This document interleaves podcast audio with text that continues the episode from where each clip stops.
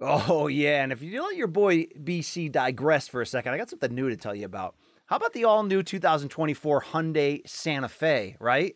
How about a vehicle equipped with everything you need to break free from the dull work week and embark on an adventurous weekend with your family? And if you're looking for features, the all new Hyundai Santa Fe has you covered, like available H-Track all-wheel drive so you can take on the dirt trails and kick up some of that mud. And with standard third row seating, you can make sure the whole family can experience the thrill together. Available dual wireless charging pads make sure no one gets stuck in the great outdoors with a dead phone. Make sure you can worry less about the rugged terrain to come. Want to learn more about the all new Hyundai Santa Fe? Head on over to HyundaiUSA.com or call 562 314 4603 for complete details. It's a 2024 Hyundai Santa Fe. Well, happy July 5th to you, everybody. It is the day after July 4th. My name is Luke Thomas.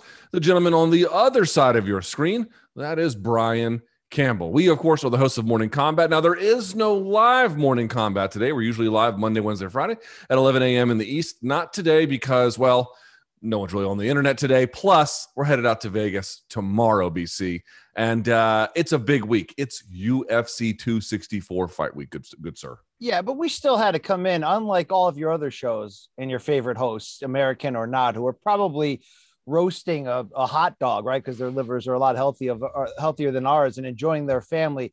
But we've pre-recorded this because we know that some of you, some of you P1s, day one-ish folks, you can't get enough. You need the injection. And this is a big enough friggin' week. 264, Conor Dustin trio. And maybe, Luke, the biggest week in the history of our great brand here of Morning Kombat as we approach our two-year anniversary of the show and a blowout week of coverage across Morning Kombat, CBS Sports HQ, and I don't know wherever else we, we will be. This week is going to be special, Luke. So I need you to, to get ready, clear your schedule, clear your vices, clear your evil thoughts, and just bring it this week. If you're going to come this week, Luke, come on. Okay. All right. Fair enough. Now, today is Monday. We, we're going to start things light. So BC and I thought, okay, we can't do a live episode today, but maybe what we can do is let's set the tone for the rest of the week. Now, this card, UFC 264, doesn't take me or BC to tell you it's stacked. It's obviously got a huge main event. So we thought, okay, there's probably going to be a million stories we talk about this week and a million different storylines.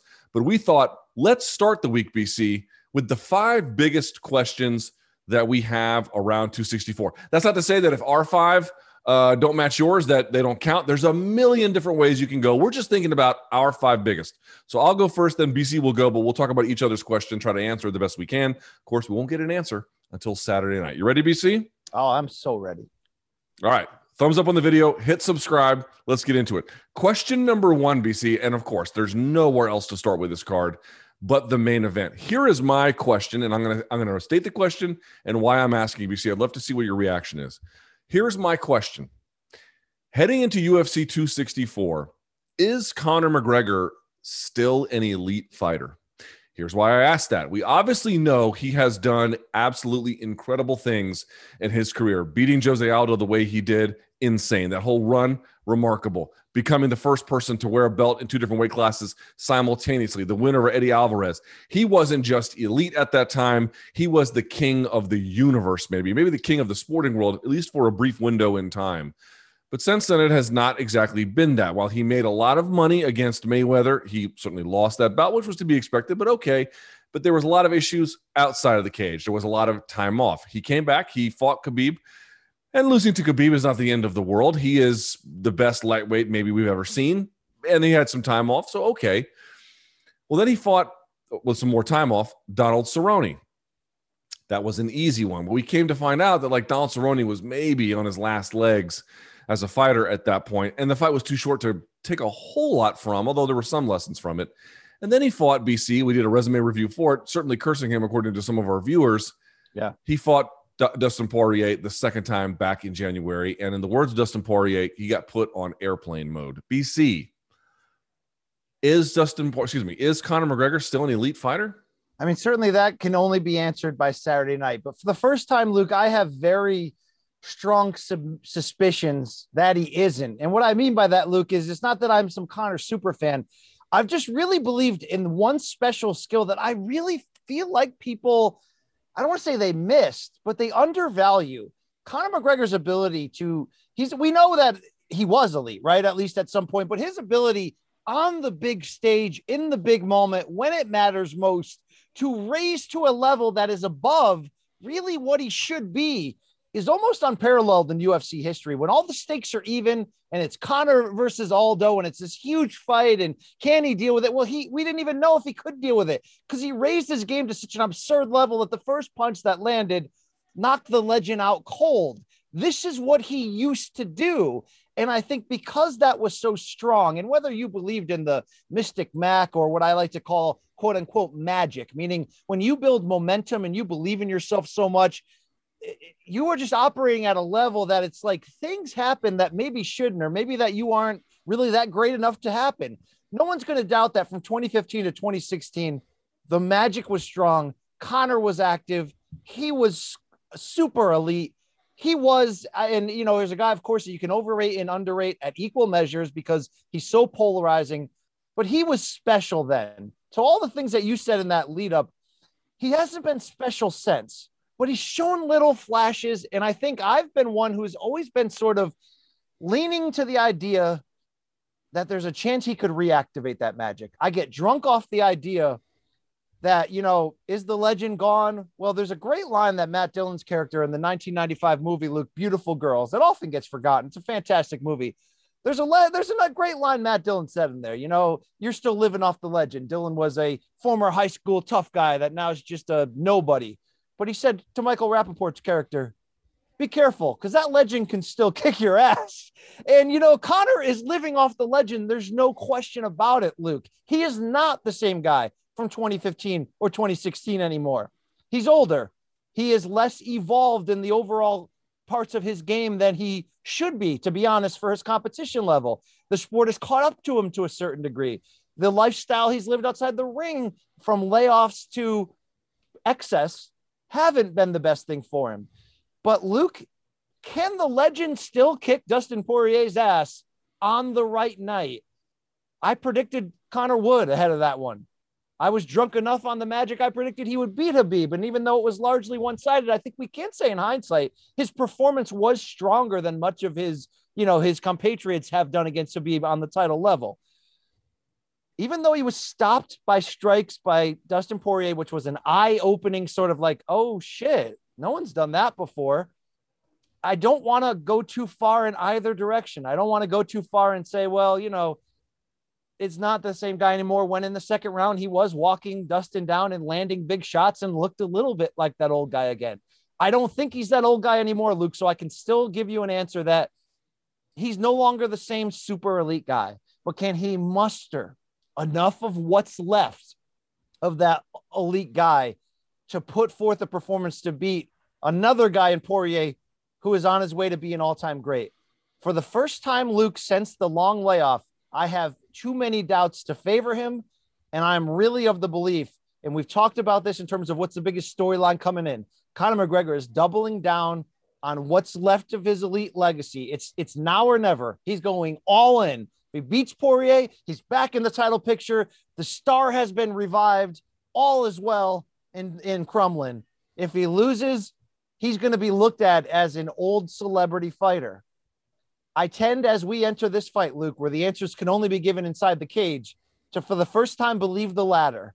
That whether you think the sports passed him by, or he just didn't catch up enough, or he's just older and not as great as he used to be, Luke, I think he can be in this fight. I have heavy doubts to believe that he can win it.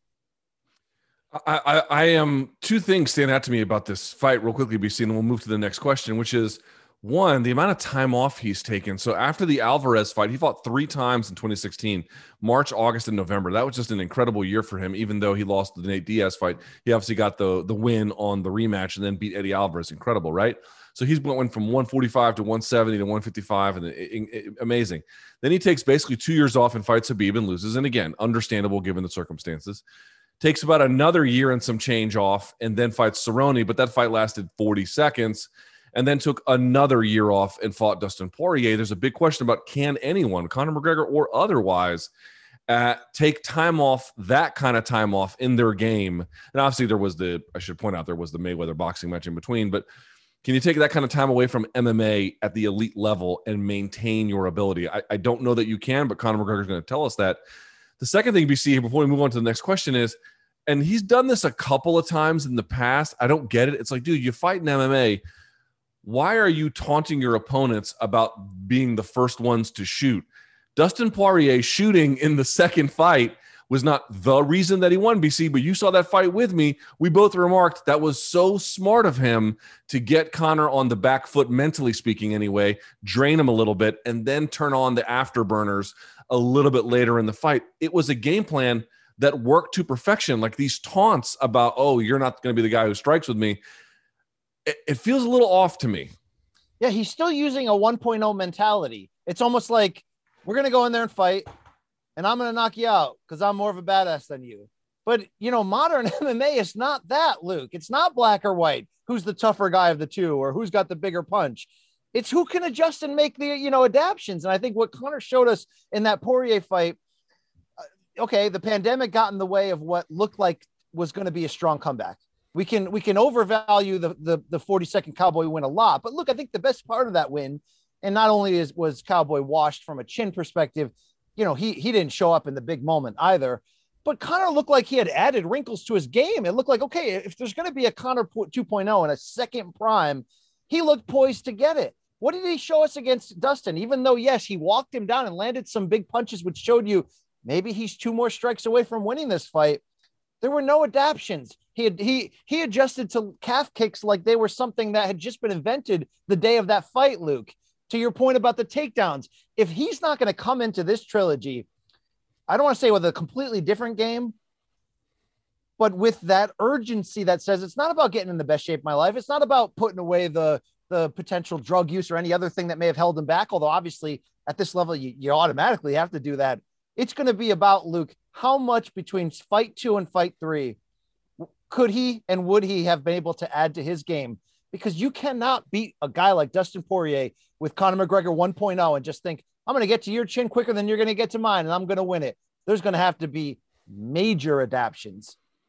If he's not thinking that way, Luke, Saturday night, it's going to, it's going to be a bad night for him. It's going to be a very bad night for him. All right, BC, that's my first big question. What's yours? My question number two here, Luke, is are we undervaluing what's actually at stake for Dustin Poirier. And here's how I want to frame that to you is obviously Conor and his constant redemption angle. And look, he's going to dominate the headlines no matter what. And this whole angle of Conor all or nothing, we've seen it before. We've seen it in the Nate Diaz rematch. We've seen it to some degree after the layoff against Khabib. We've seen it against Kyle. I mean, it's the same narrative every time.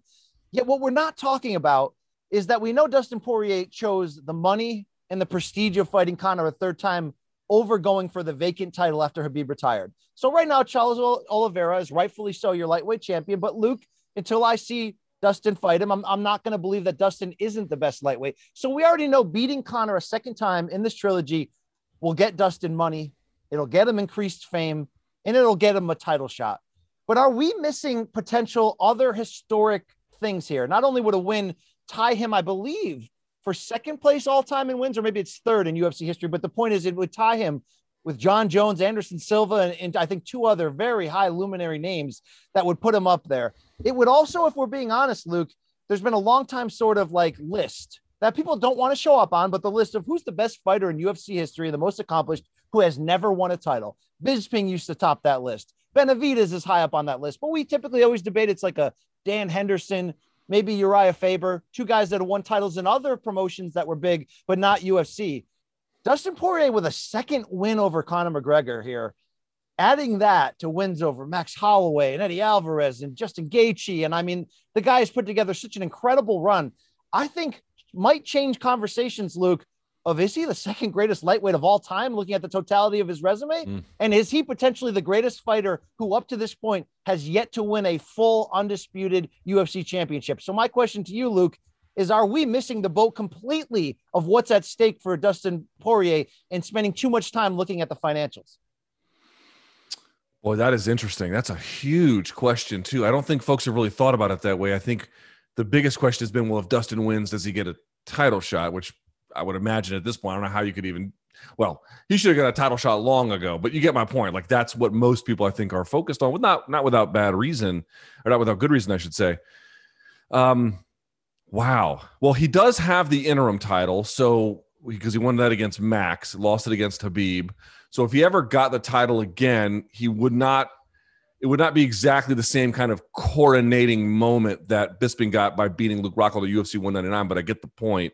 Still, the question is where he would fit into that larger pantheon of lightweight greatness. I think you're. I think that there's a there's a real debate to be had about that. I think you might be onto something. You know, because we, we Luke, did. Uh, to, to to to set you up is is I think too many people are looking at it like, okay, it doesn't matter if he beat Conor. He just beat him before. But dude, a second win over Conor McGregor before he's completely washed just adds another thing on top of a, a, a career of accomplishments for Dustin in terms of names that I don't think people really understand how great his last five years have been.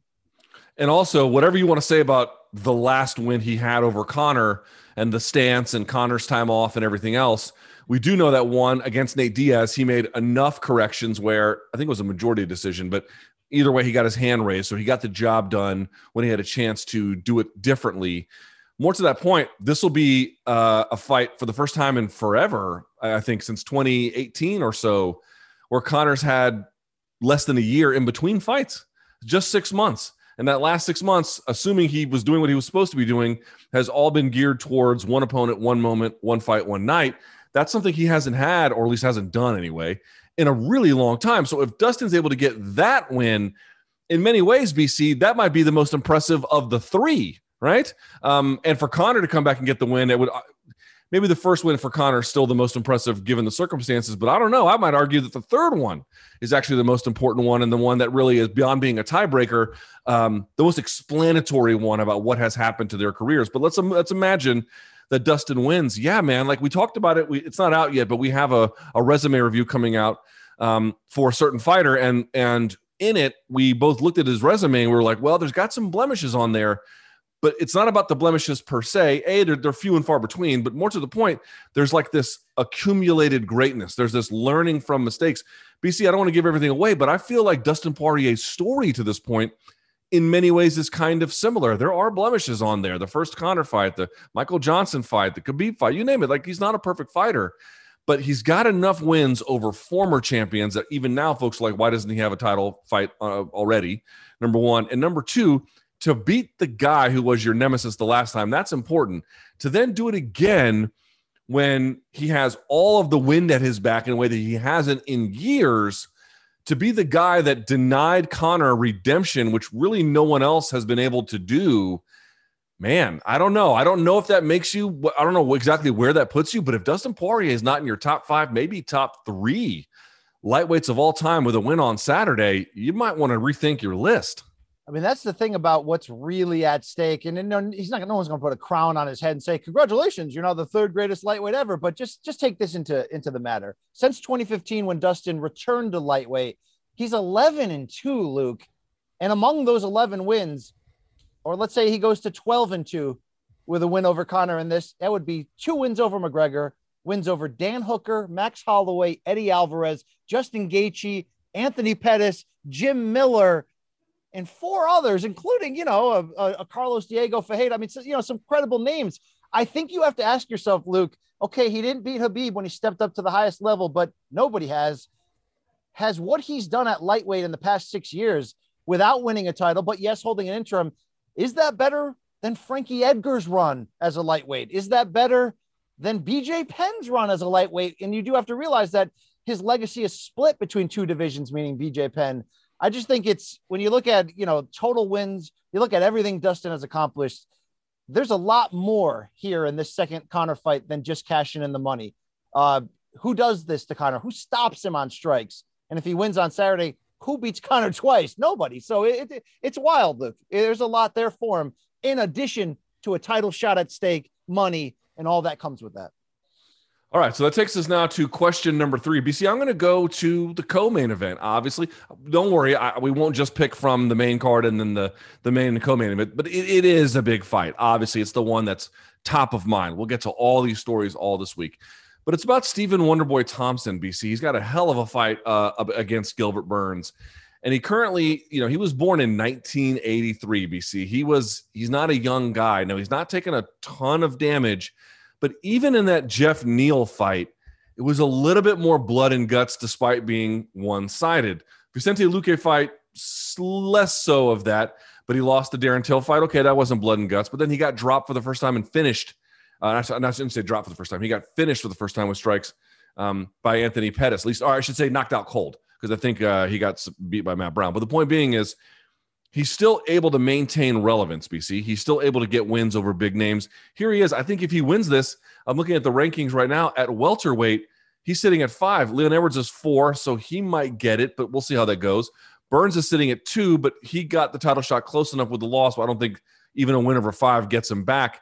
Covington is sitting at one. He's probably next. I'm just saying, you win this fight, you probably are on the on deck circle, right? But is this the last one?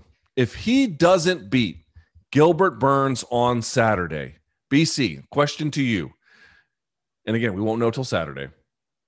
Does that effectively close the door on Stephen Wonderboy Thompson UFC title shot future? It does. And, and the reason, the major reason wow. is the age 38 years old. The other major reason, Luke, is, is kind of what you alluded to. Colby Covington getting pushed by Dana into the next spot. Leon Edwards, he may take another fight in between. He may just sit out and wait because of everything he's accomplished. You got two big blocks ahead of you. A loss, you're, you're just not coming back from that, Luke. Although there obviously there's different kind of losses, and obviously with Wonder Boy's name as a former title contender, you know how it works. Sometimes you just stay healthy and somebody falls out last minute and then you get that call. But for, for all intents and purposes, like, yeah, this is it. And, you know, I give him a lot of credit at 38 for in a division where, again, you don't see a lot of the, when, when it fell off for Tyron Woodley, it fell off. You don't see a lot of late 30s guys at welterweight against this elite era staying relevant. He's done that. I never thought he lost to Till in that close fight. He was beating the bags off Pettis before he got knocked out. But outside of that, there hasn't been a lot of blemish since the two very, very close fights with Woodley, where either one had a tiny bit of momentum gone in the other direction. He could have already been champion. Uh, he's been a very, very good fighter. Never great, but very, very good, Luke. This is his time, given his name and the fact that Usman has already fought everybody and he's entering a second straight rematch where the doors might open. If he beats Gilbert Burns, which is a very, very credible win, no one's arguing that the doors just might open. You never know if UFC is going to try to force Leon Edwards into a Masvidal fight. You just never know what's going to happen here, Luke. As much as I say a win really puts him on the on the doorstep, a loss completely removes him from the conversation. And I don't see how you're going to argue that, Luke. I'm not, but I will say no, you know what? I'll just be honest. If he loses to Gilbert, I don't, I don't, I don't see the path. You're you're barreling down on 40. You're not far away from it. It's not like he looked bad against Geoff Neal. BC, wouldn't you say that Wonderboy Thompson, for the most part, looked? I mean, he had Geoff Neal confused and and and and behind the eight ball constantly. But I just, even with Kamaru being as dominant he's he's been, where he's gotten rid of all these contenders, making a chance for Wonderboy to to squeeze in if there is one you lose to Gilbert Burns, and I just feel like I don't know where you go from there. I really don't. It doesn't make you irrelevant, but it doesn't make you relevant to the title picture. And I think that's a serious issue that is really going to hopefully light a fire under Wonderboy Thompson's rear end if he if he wants to take his future as far as it can go. What do you By got for way, the next question, BC? If you have any uh, more, real quick, sneaky, sneaky resume on Wonderboy. When you consider that as a UFC welterweight, oh, yeah. he has wins over Robert Whitaker, Patrick Cote, Jake Ellenberger, Johnny Hendricks, Rory MacDonald. Came as close as you can come in a draw with Woodley. Beat Jorge Masvidal, Luke and Neal. I mean, that's a if he never gets back to the top, Luke, and does you know lose here and then eventually phase out it's a hell of a run for a guy who never got there, who came pretty damn close. My question number four, Luke, as we look ahead to UFC 264 on Saturday, uh, is a giant bullseye circle around the name of Greg Hardy, who will get another push mm-hmm. and featured heavyweight bout on this pay per view card. We know the story of how the ex NFL All Pro who's had plenty of uh, side steps outside the ring, but has kept his personal life largely together since coming to fighting. He he went on Instagram and was like, "Yo, Tui." Robert Half research indicates nine out of ten hiring managers are having difficulty hiring. If you have open roles, chances are you're feeling this too. That's why you need Robert Half. Our specialized recruiting professionals engage with our proprietary AI to connect businesses of all sizes with highly skilled talent in finance and accounting, technology, marketing and creative, legal, and administrative and customer support. At Robert Half, we know talent. Visit RobertHalf.com today. Let's bang. Luke, they're going to bang. And we know Tai Tuivasa's limitations. We also know that he comes in there to go for the KO. So I want to ask you as we look at the Greg Hardy experiment, which has really seen him get incredible placement on cards before he has proven that he's deserved it at age 32 only. I would have argued he's much older. He's four and three with one no contest since making his UFC debut just two years ago. If he loses here to Tuivasa, and let's say it's by stoppage, which he got knocked out by Marcin Tybura in his last fight in December, is this the end of the Greg Hardy experiment? I don't necessarily mean a, a cut, but is this the last time that we're taking him as celebrity fighter with the, the with the background and the name value, and we're putting him high up on the card for the chance to see if this experiment can work out? It's a great question. Wow, I hadn't even. You know what? I'd put no thought into this fight because I I guess which you know what by itself that kind of tells you something, doesn't it? Um, here's my read on Greg Hardy. I don't think that winning and losing per se. Obviously, it matters, BC. You know that as well as I do. But what I mean to say is this: when he is on the feet in his recent fights, I thought he's looked, and, i am not going to mince words, awesome for a heavyweight. You know, I thought he was moving really well. His shot selection was good. His defense was good. He's not afraid to throw. You can say that pretty clearly. He's not afraid to throw. But then the problem becomes, as you know, you take him down and the whole shit collapses. Like there's nothing to it. And it's partly, it seems like some kind of cardio issue, partly a take him out of his game issue, maybe. Obviously, it's a skill development issue on the ground. I'm not saying that what he's shown in fights is exactly his limits. I'm sure his training partners and you know Rashad Evans obviously could probably tell us in training he's seen a lot better from him than he showed in that fight. But what you show in the fight is ultimately the only thing that really matters. You can show whatever you want in practice, and yes, those might be your abilities for those scenarios. But the scenario fighting is the only one that really it matters in the end, and it's been dreadful. I honestly feel like if he loses, but he shows a real improvement on the ground if he shows that he can stuff takedowns and not gas, or if he can get taken down, he can kind of get back up. He didn't just lay there and then succumb to the inevitability of ground and pound. Then there might be some charitable things the UFC could do. It, it extends the leash a little bit. But I'll say this, BC, if he goes back out there and he pieces up Tuivasa and he wins, maybe he's buying himself time. But the biggest question is, dude, when the next heavyweight takes you down, because they will, what is going to, pardon me, what is going to happen then? I don't know if Tuivasa is the guy to make us answer this question, BC, no. but I will answer your question in this way. Assuming he tries and Hardy looks the same as before, I think the UFC is going to really rethink the Greg Hardy experiment. And you make a great point. Tuivasa is not one to that's going to expose the cardio and, and takedown defense and ground game, but you know, Tuivasa might linger with power should Hardy, who has looked great early but has faded in many of these uh, should he start to fall apart. And, you know, if he loses here, Luke, that's four and four with one no contest and two straight defeats. When your best win is a loss to Alexander Volkov, mostly because you didn't you didn't fall apart, you didn't get KO'd. I mean, you know, you you were tough and and, and you you know, I mean, it was a tough outing that night. But you know, what's his best win? Maurice Greene? Like like th- this is really there, there's a lot of of, of now or never in this fight for Hardy that I think it would be hard to continue to go on this experiment, especially, especially if old Tui Luke can KO him and then drink the the blood and urine out of the guy's shoe afterwards. I mean, you know, or whatever, whatever that, whatever they do down under, whatever those guys that you know shit in shoes and and and pour one for their homies. I don't know. That's a culture, Luke. That I I you know people say, oh, that's not all of Australia, BC. That's only the weird ones. Okay, that's cool. Yeah, that's great. That's great. But uh, I ain't drinking beer or any other. But the fact that they spit in it before they pour the beer in, look, look, I, you know, why don't why don't we all just make out, Luke? Okay, right? You know what I'm saying?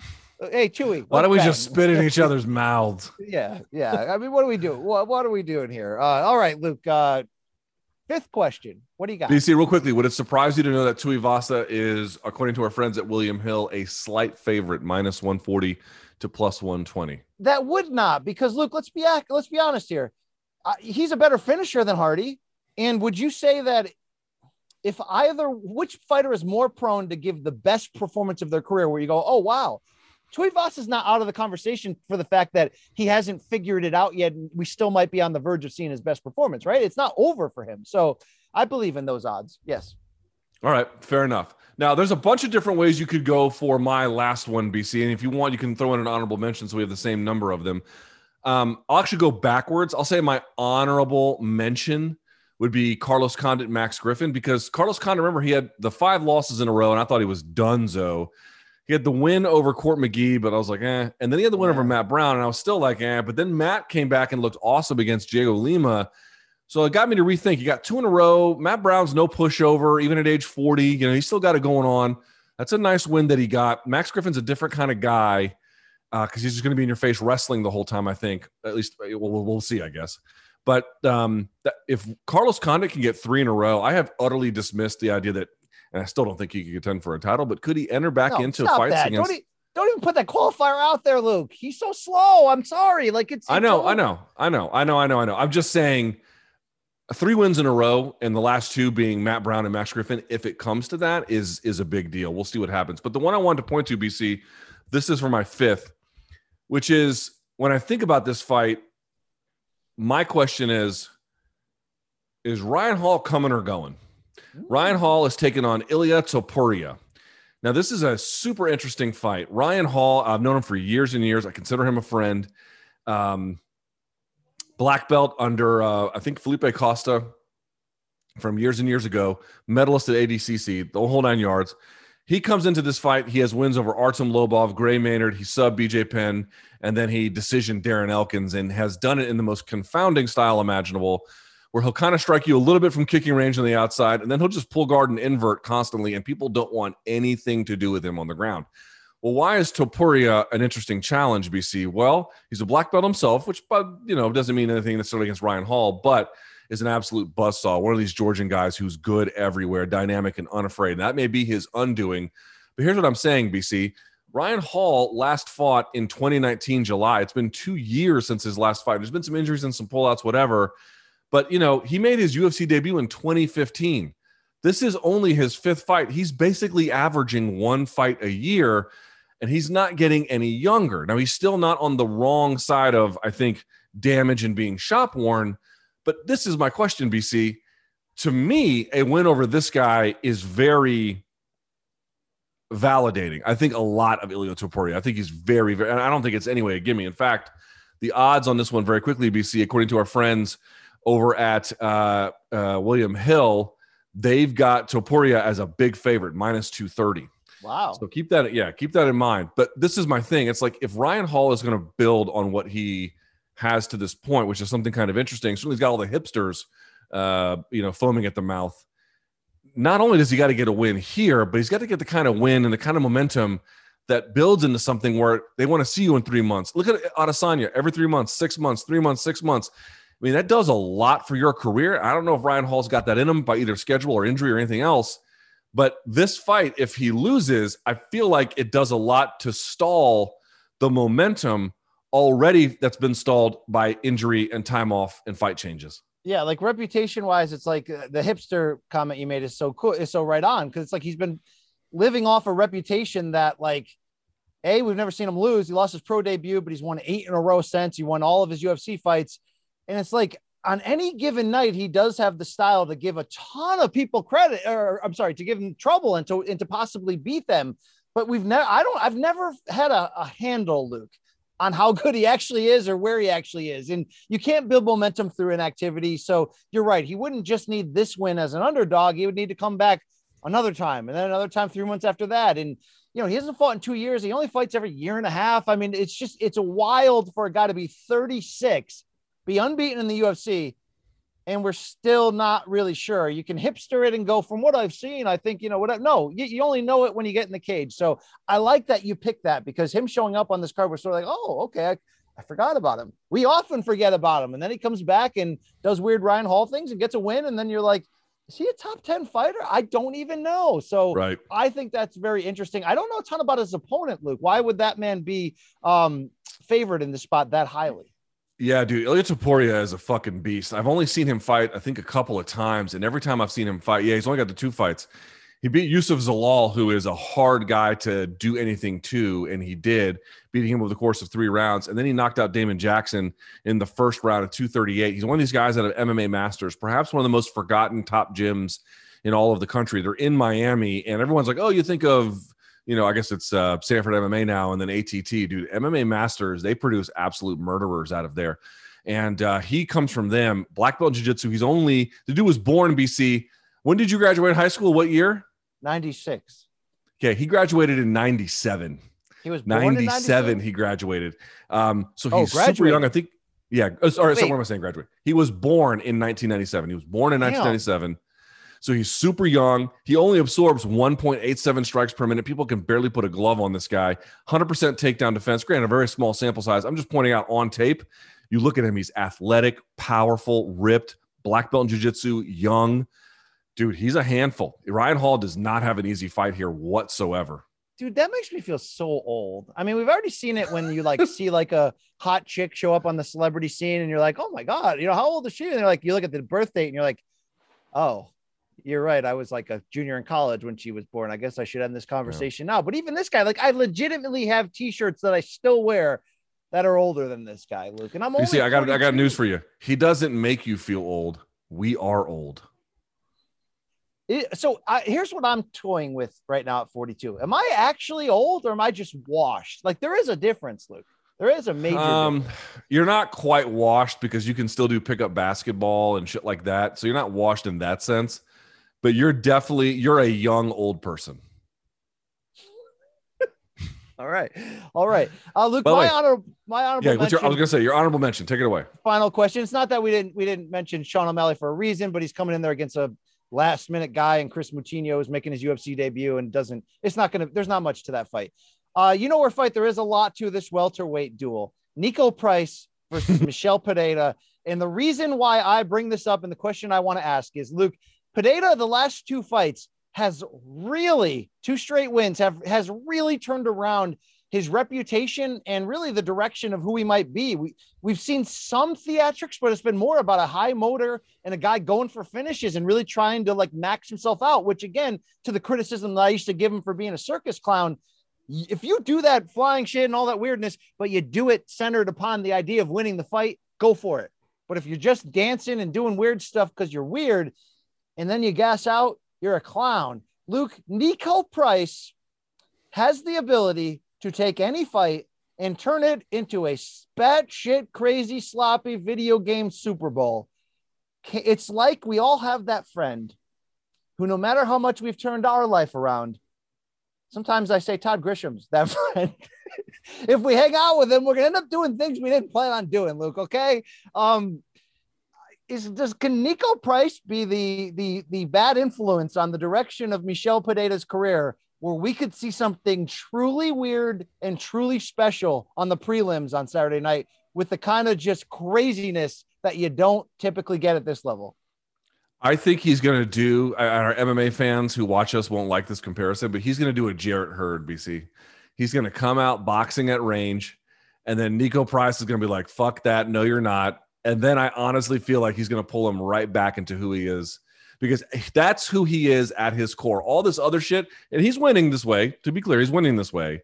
Is an adjustment, and it's the smart adjustment, and it's the right adjustment. But BC, you got to make art. And if anybody knows that, it's yes. you. And if you're gonna make art, the way to do it is to be honest about who you are. I think if anybody can pull Michel Pereira out of this sort of, you know, not risk averse, but careful style that he's got, it's going to be Niko Price. But we'll you ever see. hear uh, adult women say, Luke, you know, I'm not that type of girl. I don't do that.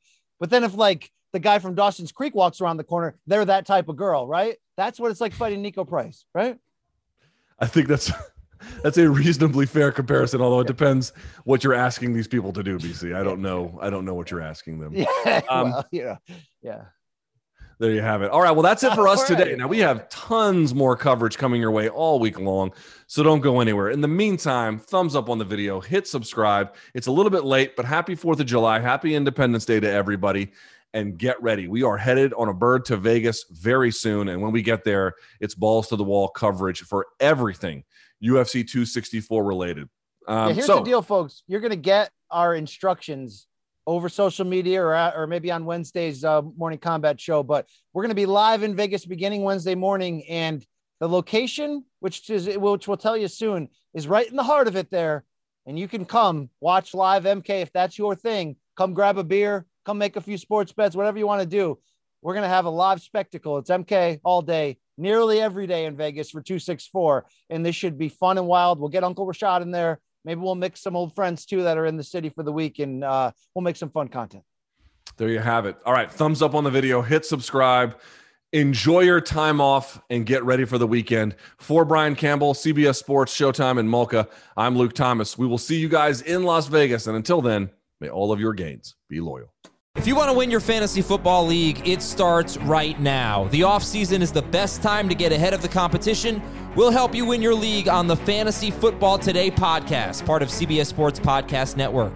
Fantasy Football Today has three episodes every week following the latest news, giving you early rankings, early sleepers, breakouts, and busts. So if you're a dedicated fantasy football manager, check out the most dedicated podcast, Fantasy Football Today. Download and follow on Apple Podcasts, Spotify, and anywhere podcasts are found.